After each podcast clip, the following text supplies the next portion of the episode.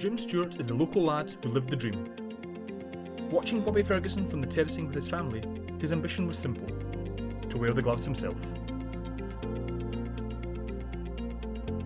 In this episode of the Killie History's Big Match series, Jim Stewart talks about the successes and the disappointments of a club and international career of distinction, as well as his coaching roles, and his flirt with Hollywood. Sort of. I'm Gordon Gillen, and this is Jim Stewart's Big Match.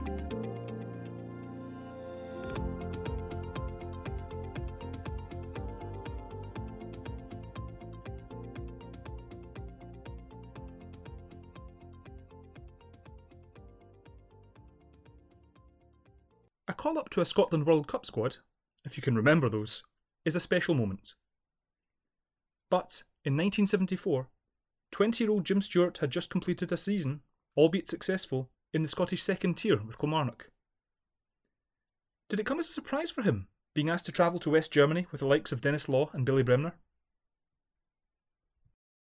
Probably at that time, Gordon, I had, I had been in and around the squads and I'd, I'd been involved in, I can't remember the year, I think it was 70, 73 after my first year in the first team. We went and played against Switzerland and Brazil in the summer, and Roy Ormond had called me into the, the A squad as it was at that time. So I'd, I'd kind of get called up because of injuries, and it was a, a kind of summertime. And the other goalkeeper was Peter McCloy. So, um, so I had been in and around the squads. I played for under 23s at that time, and then as the season progressed, 73-74, I actually played in a Scottish League match um, against the English League in Manchester. So I was I was kind of under the the eye, the national manager at the time. And then again, famous night at Hampden where uh, Scotland beat Czechoslovakia. I was in the squad, but albeit I was the third choice goalkeeper, so I was I was in the squad, but I was in the stands. It was a memorable night, as we all know. That was a kind of introduction, you know, to, to the A squad then. And then from the back end of what seven to from January onwards, there was I mean the manager was looking at a lot of players that was in the squad. Um, at that time, uh, the goalkeepers were Thomson Allan, Alistair Hunter, Peter McCloy had been in, Jimmy Brown was at. Uh, Jimmy was at Sheffield United, I think, at the time. So we were looking under 23 goalkeepers. Alan Rough was playing as well for Partick Thistle. So um, there was there was a few goalkeepers vying for that the three spots. And obviously, when, when, when the squad was announced, it was total delight and amazement. You know, that obviously being a part time player uh, and managing to get uh, in the squad was fantastic. This idea of being a part time player, now there's no doubt in some ways the part time status will have, will have held some players back, but it's clear that there was still the potential for someone who was part time to really achieve something quite significant. Probably was. I mean, when I look back now and I think about it, you know, part time and as the leagues were then made up of two divisions, uh, Kilmarnock and relegated in uh, the summer of uh, 70, 73. So it, it, was that disappointment of the relegation, you know, having having been uh, at the club and they've come through the, the, the halcyon days that they had, uh, late late 60s, mm-hmm. you know, and the, the, the, club was beginning to transform from full time to part time. So when I came in, the transformation had almost been complete. I was combining my work at ICI, where I was I was studying to be a uh, an engineer, you know, so that was part of my, my side as well. My dad would always kind of spoke to me and, and says, you know, get a trade behind you, that kind of stuff, because of the uncertainty of the football. So to be selected, you know, from that kind of era and, and then the division we were in, I, suppose when you look back now, would it be something that would happen nowadays. I doubt it, you know, but uh, I've always considered myself to be a bit lucky and fortunate that uh, these things went well for me. I think Gordon, there was there was so many things at that summer because before that we, we had played um, at that time the home internationals were there and we played Wales, Ireland, and then England. In a six week period, we played those three matches. We then went and played Belgium in Belgium pre World Cup, and then we went and played Norway in warm up games before going to Germany. So there was there was this kind of build up towards the actual games, you know, and, and knowing what was coming along in terms of Zaire, Brazil, and Yugoslavia.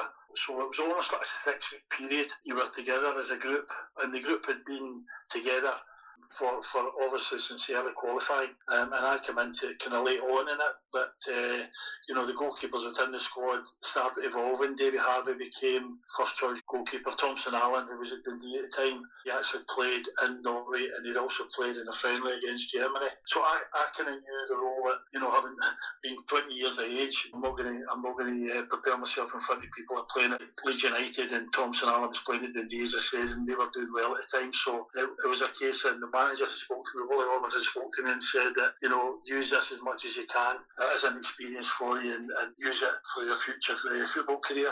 After it was finished, I looked back and I went, how exciting the whole thing was, how big stage it was for, for, for a lot of guys you know, and that included the guys who were playing in the English Premier Premier Division at the time. So for me as a part-time player playing in the second division in Scotland, you know, it was like I need to take this in, I need to learn. My mindset was always I really enjoyed this. It'd be fantastic, uh, you know, and I'm hoping I can go to another couple of these.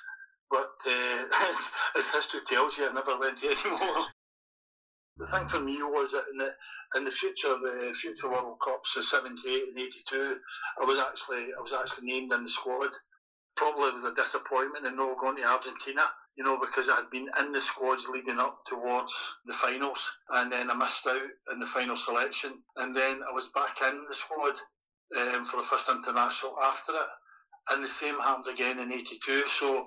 I mean, when I reflect on it now, there was a major disappointment at no going to three, especially having been in the squads before and then obviously coming back in the squad after it. Now, I never, at that time, you never broached the subject with the with the manager. You know, it was always a kind of well, the manager at the time was Ally McLeod and it was Jock Stein. So I mean, I wasn't going to go and challenge him and say why did you not pick me for the World Cup? But it was it was that was a disappointment. You know that that uh, three World Cups would have been would have been a fantastic achievement. But I should count myself lucky that I got to one. What's the adage about the old adage about the manager's door? My door is always open, but that maybe wouldn't have been the case with Jock Stein no, I decided uh, no, I'm not going to go and challenge Ali or or uh, Mr. Stein. No, no, I'll leave that one. and then you made your Scotland debut in 1977. Well, it's well known, still a Kilmarnock player. It's quite a significant match and for you for, as being your debut, but in all kinds of senses. It, it, was, you know, I mean, obviously having gone in, in, in 74, you know, and then uh, the squad uh, began to evolve a wee bit. Thomson Allan kind of dropped out of the squad and I became almost like uh, a second choice. Alan Rough began uh, and a bit of the squad. David Harvey was beginning to, to move to the side as well. So basically Alan Rough became the main the main goalkeeper. And I was always searching for that game. When can I get the opportunity in making my debut? Uh, and it never came along until we uh, we were involved in a pre World Cup 78 World Cup tour to South America which involved uh, games in Chile, Argentina, and Brazil. You know, which was a fantastic uh, opportunity for, for everyone. But then just before it, there was there was uh, a coup in, in uh, Chile where lots of people were, were arrested and unfortunately they, they met their their, uh, their death in the stadium that we went to play in. So there was a, a massive uproar uh, from political elements in the country at the time you know, saying that uh, they, they, didn't think it was a good idea that we went and played in that stadium. As a player, we kind of kept ourselves away from the politics, and we were guided by the SFA at the time. Obviously, the tour was on, and we, we went. So again, my, my debut was in, in Santiago, in Chile, you know, and I came on as a second half substitute for, for Alan Rough. It was a magnificent feeling, you know, to get capped for your country, albeit so many miles away and, and no family there to support you uh, fortunate enough, we we uh, we won the game four two, and had a couple of a couple of things to do within the game that I was happy with, you know. But it was it was a strange feeling because uh, you know as always we come into the stadium and there was protests and, and so on um, going on within the country, so it was it was a kind of hostile atmosphere. International recognition. What is the time that you that feels the most special? The first time you get the phone call. Is it when you actually step onto the pitch? Is it the first time you touch the ball? What is the time that you think this is this is real now. My initial call up to the full squad was was unbelievable. As I said earlier, the games are against Switzerland and Brazil. Brazil at Hampden. What a fantastic experience, albeit I was on the bench. But then suddenly, you know, within a couple of years, I'm then I'm then going to South America to play in, in Chile and Argentina, and then then against Brazil in the Maracana, and it was that that was just eye opening Ally McLeod took me aside, you know, before the match, and uh, he said to me, he he was going to put me on as a second half substitute. So I was absolutely delighted. I mean, obviously you were was like to start at the game. But Alan played the first 45 minutes and I came on. And for me, it was like when Ali said I was going to play, you know, I was I was absolutely delighted. Obviously, there was no mobile phones then to phone home and, and let everybody know I was I was going to be playing. So so we managed to get a phone and, and let, let people know. But the time difference was unbelievable. People listening to the radio in the early hours of the morning. It was a bit unreal. Your Scotland career and your involvement, that's a flying start. And I think it's fair to say that that was possible as a result of the flying start that you made at Kilmarnock. I'd like to ask you, please, about the background to making your debut, the league debut, and how that league debut came about with the Anglo Cup match that came before that. I'd been about the club for a number of years. I signed in 1968 as a schoolboy along with Gordon Smith, so we've been in about the club for a number of years. And when I think back, Kilmarnock, in, in terms of development for myself, were first class because they farmed me out to, to Bellfield Boys Club, one of the local uh, boys clubs who were, who were an excellent team at the time. You know, so it gave me a good grounding at that time to, to go and play above my age group.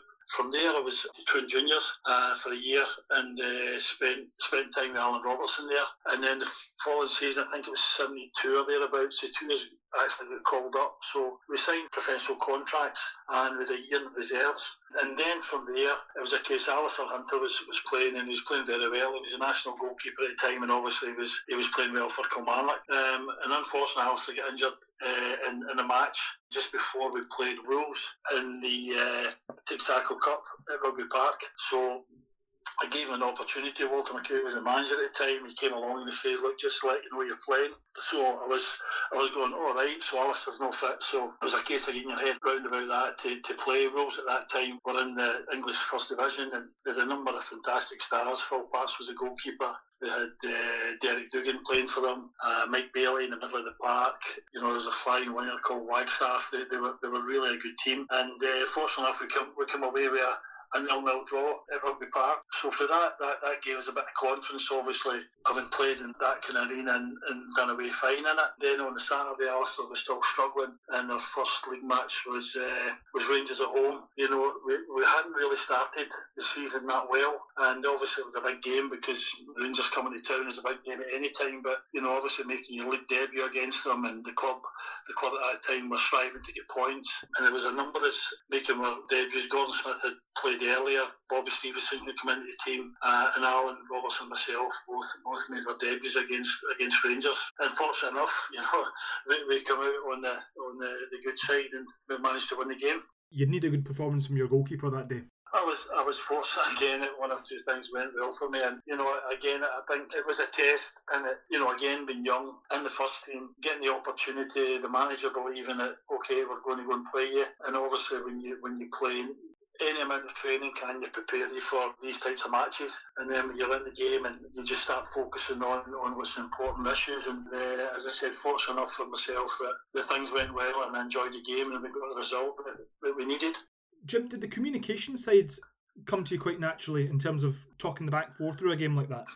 At that time, you know, sometimes you talk through nerves and I think, uh, you know, maybe sometimes you become a commentator rather than maybe instructing people. And I remember Andy King, who played in the championship winning team, had played with us in the reserves we were fortunate enough to play with, with Frank Beattie and, and uh, Jackie McGrory. And they, they used to speak to the youngsters and used to talk to ourselves and, and say, you know, information is good. When when you give information, make it relative to the issue you're trying to portray. But sometimes in the middle of a game, you're, you're so hyped up that it becomes a commentary. But as you get older, you know, that information becomes so important. And because of your experience, you realise uh, when and where to speak. Gordon Smith myself were we were in the club. Um, I, I, was I'd signed an S form with Gordon. We were still at school. School holidays. We, we went and trained with Kilmarnock. We, we trained with the first team. For youngsters at that age to get the opportunity, for the manager to give us the opportunity to train with these guys, uh, it was absolutely fantastic. It was the remnants of the, the championship winning team. Uh, Andy King was still about at the time, and Alan McDonald, Jimmy Cook was there. Eddie Morrison was there, so so there was there was really good experience in and around the dressing room, and every one of them took an interest in us because we were coming in. They obviously seen some good parts of our game. Um, at that time, Sandy McLaughlin was the goalkeeper. Sandy Sandy actually came from the same town as myself in Kilwinning, so we kind of travelled together, and, and Sandy would, would always always look after me in terms of make sure I was doing the right things. If, if I'd made a couple of errors, he would always help my confidence in that respect and, and help me through things. So there was there was plenty of good guys in the dressing room to, to assist and help us. I was I was a supporter. I went with my dad and, and uncles, uh, stood in the terrace and and, and uh, supported the club. You know when when they were winning the league and they were they were playing in Europe and they were, they were challenging for uh, for trophies. Having the feel of that as a supporter, then the opportunity, you know, to go and train initially and, and see whether people seen something that was positive. And, and I was fortunate enough that they then asked me to sign an S form. And from there, you know, it almost became a case of they took over the development myself and Gordon and a number of the other youngsters. You know, there was there was an aim to the end of it. We were all local lads. We were delighted to get the opportunity, first and foremost, to, to go to the club. But but obviously the main thing was to, to get in the first team and give yourself a chance at being a professional football player, albeit at that time it was part time. So Ali Hunter was in goals start of the season. He picked up the injury. You came in. He then replaced you again, but he moved to Celtic halfway through that season. Did, yeah. did you did you feel ready to take on the position full time? As I said earlier, I played a couple of games. Obviously played the, match against Wolves and the Texaco Cup, and then I played against Rangers in, in the league at Kilmarnock, and then we played Arbroath away from home, which was a three years three years draw. So as soon as Alistair was fit, uh, Walter spoke to me and, and, told me that, you know, at the end of the day, Alistair's the first choice goalkeeper, he's a national goalkeeper, and he'd gone out of the team through injury. So that was me back in the reserves for that period. But it was again going back into the reserves and adjusting to playing for the reserves again, you know, and I was fortunate enough that at that time that John Murdoch, who was an ex-goalkeeper and had been about the club for a number of years, had helped me in terms of my development. John helped me to adjust back towards the reserves. And then we played Hearts at Tynecastle, and I think Alistair picked up another injury, uh, and it gave me an opportunity to go and play. And we drew the game nothing each. Again, happy how I played, and again getting the point was a big a big thing to help the league cause. And for on in, Walter just says, "Look, I'm going to leave you in." You know, so Alistair was was effectively uh, coming back fit. From there, there was obviously talk of Alistair moving to Celtic. Alan McCulloch had come in about the team, around about the club, around about that time, and Alan was still at Kilbirnie side playing. So it was almost like a natural progression when Alistair left to go to Celtic, but Alan then became the, you know, the, the reserve goalkeeper at that time. The goalkeepers you're naming, it's Scotland internationals, or in yes. um, in Al case, Scotland League Select International. These are a lot of really good goalkeepers that we're talking about here. What was it about Kilmarnock that meant that they could? Was it coaching? Was it scouting? How did they all end up at Kilmarnock? I think it was a bit of both. Um, when, when you think back again to the league winning side when Bobby Ferguson played, and Bobby was not far from myself, he stayed in Ardrossan. Um, the scout that scouted Bobby was the same guy that looked at myself and Alan, and obviously looked at Alistair as well. So I think in terms of talent ID, way back then, the Kilmarnock. Uh, had guys who could identify a talent and, and goalkeepers. From, from there, it was it was almost a, a development in terms of the, the, as I said earlier, John Murdoch was the reserve team trainer at that time, but he had been an ex-goalkeeper, Welvin Meadow, so he took an interest in the in the training of goalkeepers then rather than the coaching. Um, so it was probably more physical than it was tactical, but but there was an element of uh, preparing yourself for, for matches when they came up and how important the goalkeeper's role in the team. You know, can you make the saves that, that maybe uh, get you that point or win you the game? So, there was definitely a, a strong element of uh, goalkeeping work done, um, and that, that was that was all credit to John. We know how the story finishes in 73 74. It finishes with promotion, but also, also finishes with you being in the World Cup squad. Willie Fernie's team, it was the focus was attack, let's put it that way. Do you feel that maybe you got more chance to impress playing in that team than you might otherwise have?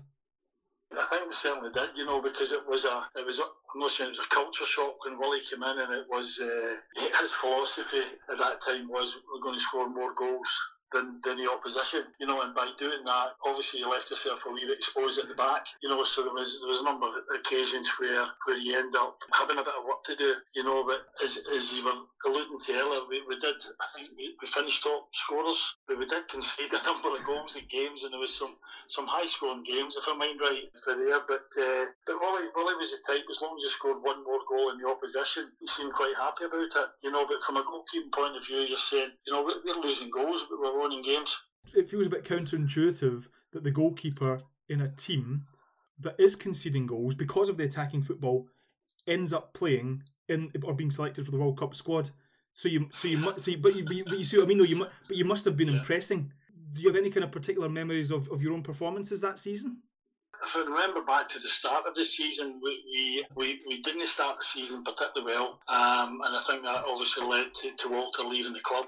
When when Wally came in, our first match, or his first match, I think we played. It was at the game when we played St Johnstone in the quarterfinal League Cup, which we won in Rugby Park. So, um, and then he was announced as a manager, uh, and from there we played Airdrie on Saturday and we won four nothing you know, and it was it was like a breath of fresh air. His positive attitude towards attacking football at that time was beginning to rub off, and a lot of younger guys, as I said earlier, like Ian McCulloch was coming about the team, and Davy Provan, Bobby Stevenson was there, Gordon Smith, Alan Robertson, and these guys. So there was a, an element of younger ones, and and from there, you know, we uh, we, we went on a decent run near the end of the season, I think, if my memory serves me right, we, we were getting pushed by, by Hamilton and Queenie South. One of the games I remember, Queenie South at Kilmarnock, and Ronnie Hamilton was playing for, for Queen of the South at, at, the time, you know, and, and Ronnie was he was he was certainly an aggressive uh, centre forward, you know, and he was trying to noise one or two of us up. How dare he? And I see why he didn't mention it because it was Kilmarnock one, Queen of the South no. That's correct. So that's probably why it didn't feature in one of his classic matches. so going into the 74-75 season and into the Premier League, the tactics used they were quite similar, weren't they? There wasn't much of a change. Do you think that could a change have made a slight difference? I mean, it's, it's easy in hindsight to look back, but Wally, Wally was the type of person he, believed in and, and how he seen football being played. You know, when he was at Celtic as a player, obviously they were they were a bit cavalier in how they approached things he, he, was used to maybe at that time as a player winning things. So obviously when he came to himself, he tried to instill that positivity in, in ourselves. You know, but there was times where he felt that certainly away from home could be maybe uh, defensively show things up a wee bit tighter. We, we, we actually played in the game. I think we beat no, we beat five four from Motherwell. And, and everybody was raving about how good a game it was, and I could just think about how, how's it the game of lost five goals, you know. So again, thinking thinking along those lines. Played Dundee United Tannadice, Gordon. I think we beat them 4 3 as well, away from home. It was a great result, but you know, you think back on it and you go, God, we've scored four goals away from home, but we've conceded three. You know, it was, it was, it was crazy. It was crazy, and it was just, it was one of those. Maybe, maybe if we'd been a wee bit more sensible in, in terms of defending, we might have just uh, done done myself just a wee bit more justice in terms of the league even in the promotion season, you must have been tearing your hair out sometimes at, maybe being caught a little bit short at the back. Well, we did, you know, but but uh, and I think at that time, you know, when you think back to football, football was probably a wee bit more open, uh, more so than it is now. You know that uh, that teams wouldn't set up as defensively as they do now. You know, so there was a bit of openness about how the football was played, uh, and it wasn't a bad thing. You know, but you say it was obviously if you were if you were uh, pushing to get a result you required to, to win the league, then obviously you kind of left gaps at the back, and sometimes people took took advantage of that. Six years and 220 games for Kilmarnock. What other moments does Jim Stewart look back on fondly? I think back to the Scottish Cup run we had, and we played St Mirren Celtic and obviously in the replay, and then we played Rangers. You know, th- those were massive games because St Mirren were decent side at the time. Alec Ferguson was the manager, and, and obviously we, we played them at Love Street and we, we got a great result in terms of, you know, progressing through in the Cup and obviously to draw Celtic in the next round, you know, was massive for the club. They were favourites to, to win the tie. My memories of the game where I think we deserved to win the game, and obviously coming back to Rugby Park where there was a was a great crowd, and you know there was a, a good expectation that well we've done well in the first game, can we possibly pull off a shock?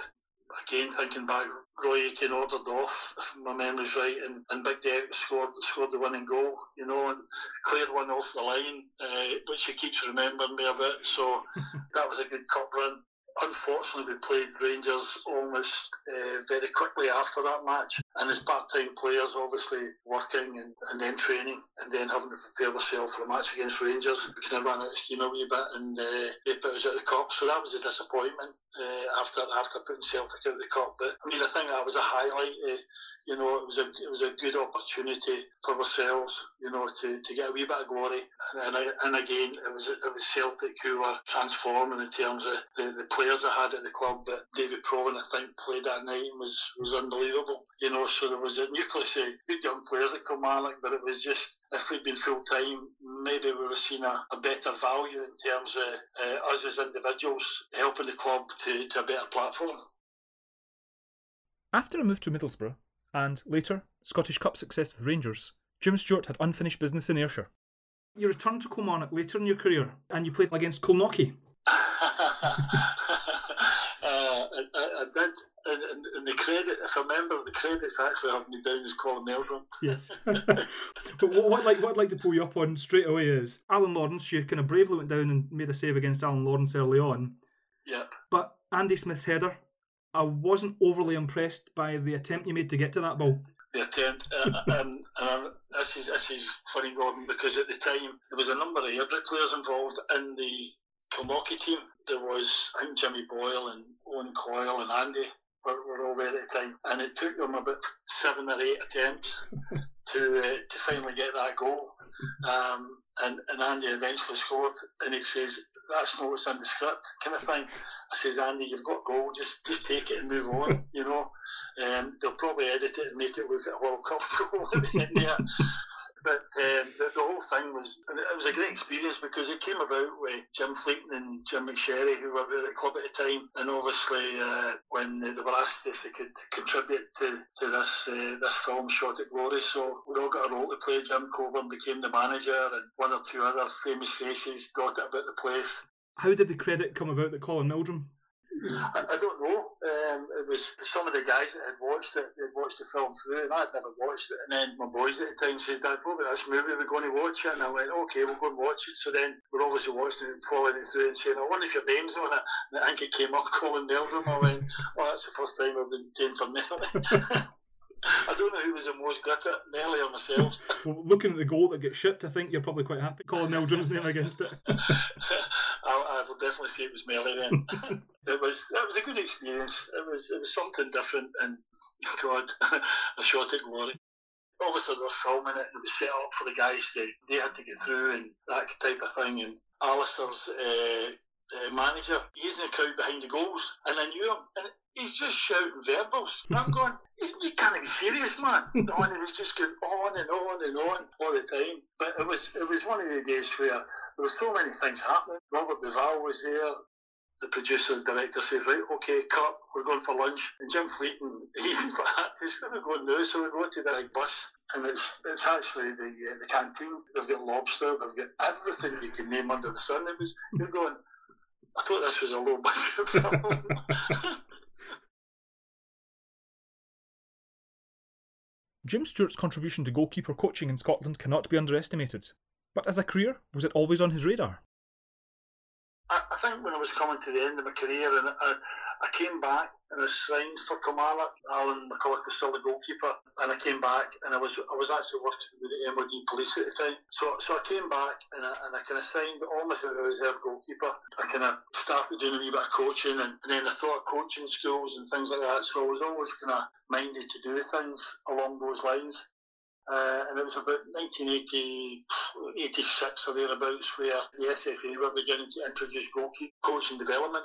So I went a couple of courses and I got involved in that, and it kind of opened my eyes into well, maybe there's an opportunity to, to look at this and, and, and see what it takes us. And from there, you know, it was it was a case of coming back in to Kilmarnock. When Jim, Jim Fleet was appointed the manager, he asked me to come in and be, be the coach. So I was happy to become the goalkeeping coach for there on in, and I'd played with Jim McSherry and Frank Coulson come on on as a, as one of the coaches. So we had a topsy turvy bit. We obviously uh, demoted the first year of Jim's managerial reign and that, and then the following season we got we got promotion, and it was it was a fantastic year. Obviously, finish it with a victory against Cowdenbeath as being a coach, things started to evolve, and my, my day job as a MOD policeman began to, you know, seem less attractive although it was safe. Um, a number of clubs had asked me if I could come in and help their goalkeepers. So I ended up becoming a self-employed goalkeeping coach, going around a number of clubs uh, from there. And, and, and, from there, it kind of blossomed into different things. And um, when Bobby Williamson became the manager at Kilmarnock, there was a bit of money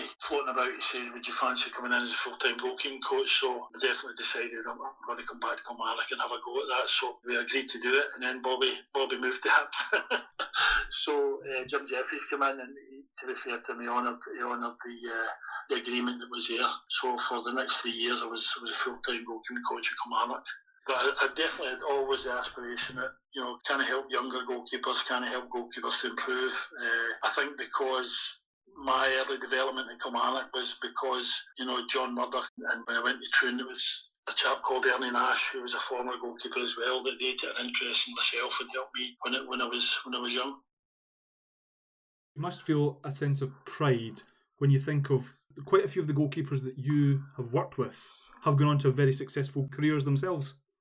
I, th- I think it's, I mean, it's, it's amazing, you know, when I look back at Kilmarnock and the, uh, again, through, through probably having a good scouting system and, and, Alan Robertson who was in charge of the youth system at the time and, and, we managed to identify a number of goalkeepers and you know when you look at Colin Meldrum and Graham Smith, Craig Samson, Cammy Bell my son Colin came in, he came back up for Ipswich, and, and we looked at that and we, we helped them in terms of uh, their development. There were loan deals arranged for them. They went and played at Queen's Park in Alloa, Queen of the South. So these guys all get exposure to lower league football um, to try and help their development. And thankfully, uh, every one of them went on and played for, for the first team. And from there, their, their careers were, were, were, decent careers in terms when you look back at the number of performances they had with, with relative uh, success in the clubs they played for. And from there, you know, they, they came to the coaching courses. They had obviously looked into to, to being goalkeeping coaches. And I, I think it's testament to them that uh, that they've, they've took on board the things that we worked at and the things we looked at. And obviously they've got their own spin on it, but they're now all working at a good level.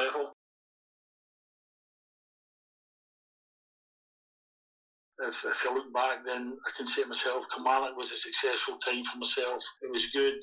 The next step for me was obviously moving to full time football. That had been talked back and forward about moving to Rangers, but that never materialised. And, and moving to to England to play in the, the first division at that time was a test with Middlesbrough. You know, so that was a test of my abilities to see whether I could play at that level. I felt I coped well. Then, I was I was working with Jim Platt, who was the Northern Ireland goalkeeper at the time, so there was a good rivalry there. Um, and sometimes sometimes I didn't play, so that led to me coming back to Rangers, where I get the opportunity to play to play at a big club. And again, that was a test. How could you how could you cope with that? Could you cope with that? The initial spell was fine. You know, I, I felt as if I, I, was I was fine. I settled into the club well. Then there was obviously times where you know confidence wasn't as high as it could have been. And probably when I look back now, the biggest thing that I could have done uh, and helped myself was was having somebody like myself at the club. That time there was no goalkeeping coaches uh, in, in the Scottish game, you know. So if there'd been somebody there who could have guided and helped a wee bit, you know, it might have been maybe a wee bit more successful. But you know, I'd like to think that um, over the piece that I, I gave good, exciting times to, to the supporters I played with, I'm only glad I get the opportunity to become a, a professional football player if I had somebody to guide me when I was playing, I think that would have helped me be a more confident goalkeeper. And I know that for a fact, you know, because because the things I've learned in coaching and how I've applied the coaching skills that I've, I've developed, you know, to pass on to other goalkeepers. And I know it's effective. And I keep keep reflecting back to, to when I play. And obviously, you come across yourself in, in YouTube and you go, my God, what is what is that? You know, and you say to yourself, it's just that guidance that, that might have helped, you know. Uh, unfortunately, that, that wasn't an area that was, was looked at as uh, an area where, where clubs could afford to bring in a goalkeeping coach. But I'm glad to say that the, the way things have progressed and, and most clubs have now now got qualified goalkeeping coaches to, to help young goalkeepers in the club and help with their development and help with their understanding of the position.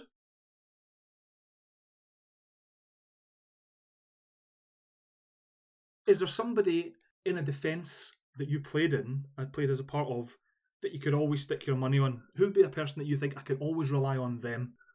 I think for me, when I look back in my career, it'd always be Alan Robertson. when Alan and I played together, and uh, it, was, memorable. He was always behind you on the line, clear balls off the line. His performances were unbelievable in terms of consistency. When he eventually uh, overtook Frank Beattie's league appearances, there was no one more deserving of that than Alan. The loyalty he showed the club and the progress he made within the, the coaching and youth ranks when he when he took that over was, was nothing short of fantastic. What does Kilmarnock Football Club mean to Jim Stewart?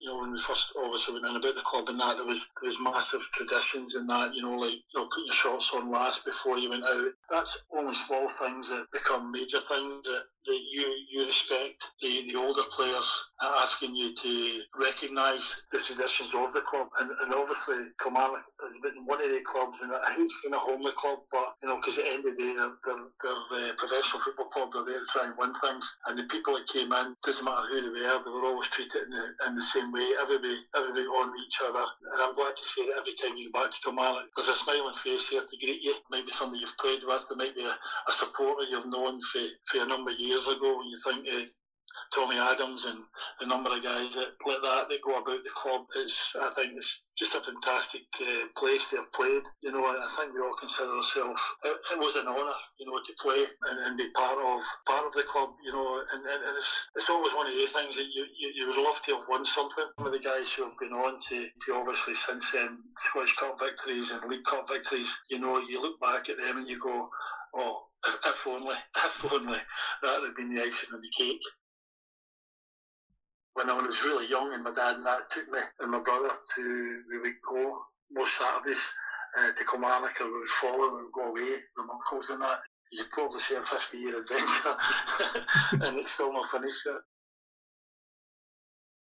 as I say, Gordon, I was brought up with, you know, at that time it was uh, 65 winning team and it was progressing. Bobby, Bobby Ferguson obviously was, was a goalkeeper I watched when I was younger, you know, and then, and then eventually Sandy, Sandy McLaughlin comes into the team. So, so you look at guys like that and then you see Frank Beattie and Jack McGrory and Andy King, you know, these guys, Tommy McLean had moved on, Jimmy Cook was obviously there, Eddie Morrison, John Gilmour was, was in about the team, Billy Dixon, you know, these were these were all great guys. Uh, Jim White came from Aberdeen and, you know, they were I think you said earlier, you touched on it, people being humble, you know, and receptive to younger guys coming in, you know, and I think at that time there was there was so many uh, supporters clubs that, that, that, we, we attended, you know, you felt as if you actually knew people in the different associations. You think of Dawson District had one, and you know, Mauchline uh, Supporters Club and uh, the Valley, and, and, and, all these things. Where I definitely think that's that's a thing that that community thing that Kilmarnock um, built on uh, at one time. You know, can can they do that again? Can they get that identity of being a being a community club to, to draw people from the surrounding area in? You know, and and obviously from that, can we get can we get younger players in about the club and, and hopefully uh, progress through the first team.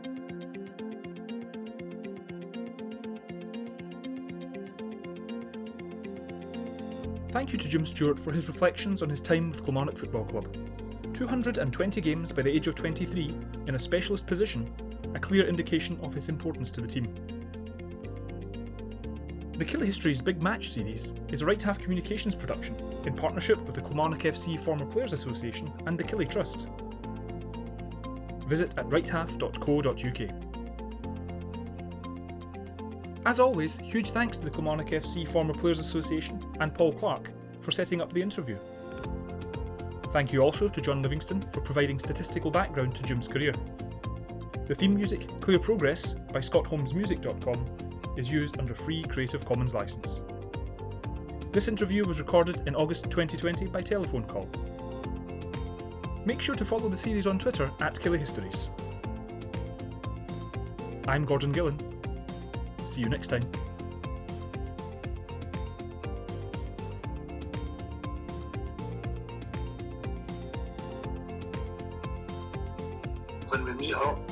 It be Ian McCulloch, Paul Clark, Dermot Dickon, Alan Robertson. It's fantastic, you know, just to get the chance to, to catch up and, and reminisce about some of the some of the good games, some of the not so good games. But I think there was a closeness within that group. They're all good guys, every one of them.